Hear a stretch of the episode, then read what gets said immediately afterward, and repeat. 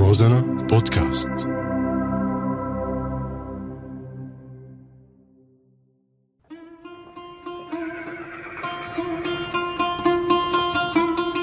عوالم وأعلام يأتيكم معي أنا صهيب أحمد.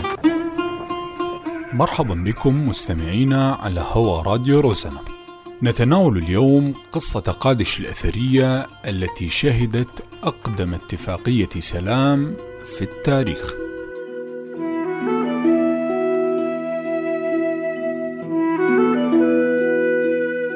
تل النبي مندو أو ما تعرف تاريخيا بقادش تبعد ثلاثين كيلومترا عن مدينة حمص السورية، وترقد في زاوية تتألف من نهر العاصي ونهر فرعي يرفده ويصب فيه.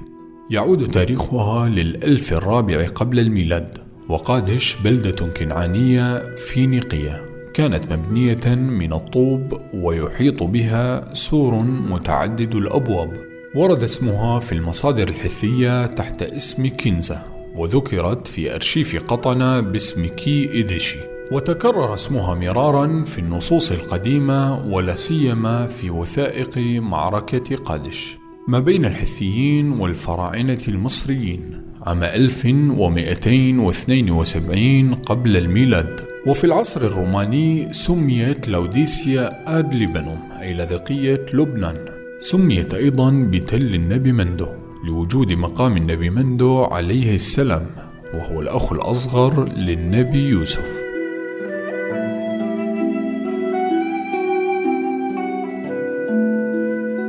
أول من تعرف على موقع قادش المعروفة في المصادر المصرية عالم الآثار الأمريكي تومسون عام ألف وثمانمئة وأربعين للميلاد، واعتمد في شرح فرضيته على مشهد طبوغرافي مصور بشكل لوحة تذكارية تخلد انتصار رمسيس الثاني على الحثيين بقيادة خاتوسيل، إلا أن التاريخ لم يثبت انتصار طرف على آخر.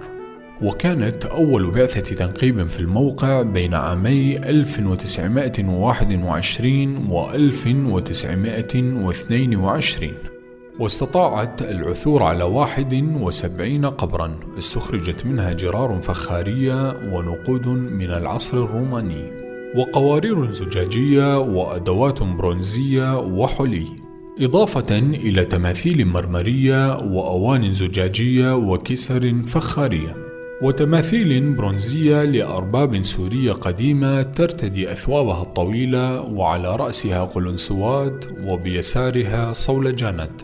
ومن نتائج حفرياتها تبين أن الموقع يضم سويات سكنية يعود أبكارها للألف الثاني قبل الميلاد. ومن أهم مكتشفاتها اللوحة التذكارية للفرعون ستي الأول، وهي مرتبطة حتما بحملة هذا الفرعون على سوريا.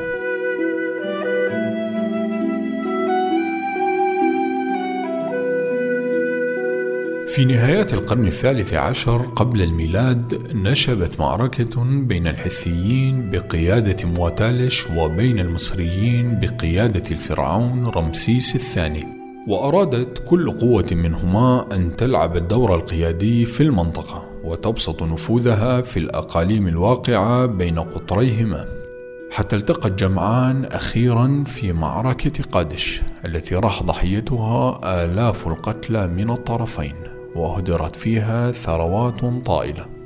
استمرت المعارك اثنان وعشرون عام إلى أن وضعت الحرب أوزارها بعقد أقدم اتفاقية سلام مكتوبة عرفها التاريخ، وتضمنت بنودا قانونية ودبلوماسية وعسكرية نظمت العلاقة بين الإمبراطوريتين، وتعهد فيها الطرفان بوقف القتال نهائيا وعدم اعتداء أي طرف على أراضي الآخر وترسيم الحدود، وأن تبقى قادش الحد الفاصل بين المملكتين.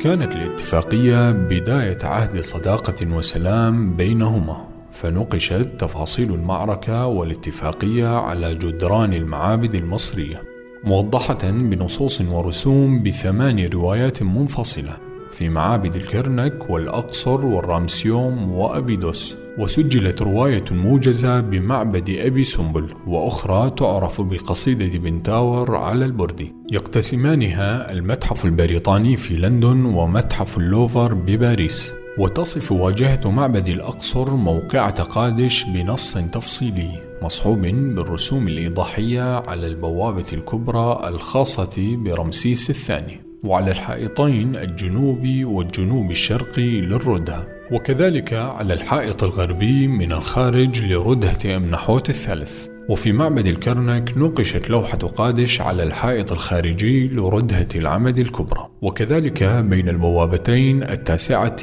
والعاشرة، ما يؤكد أهمية هذه المعركة التاريخية وأهمية قادش آنذاك. صهيب أحمد، روزانا.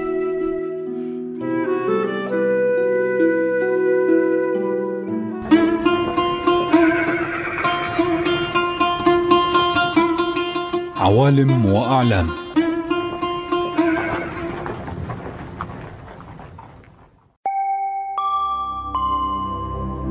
روزانا بودكاست.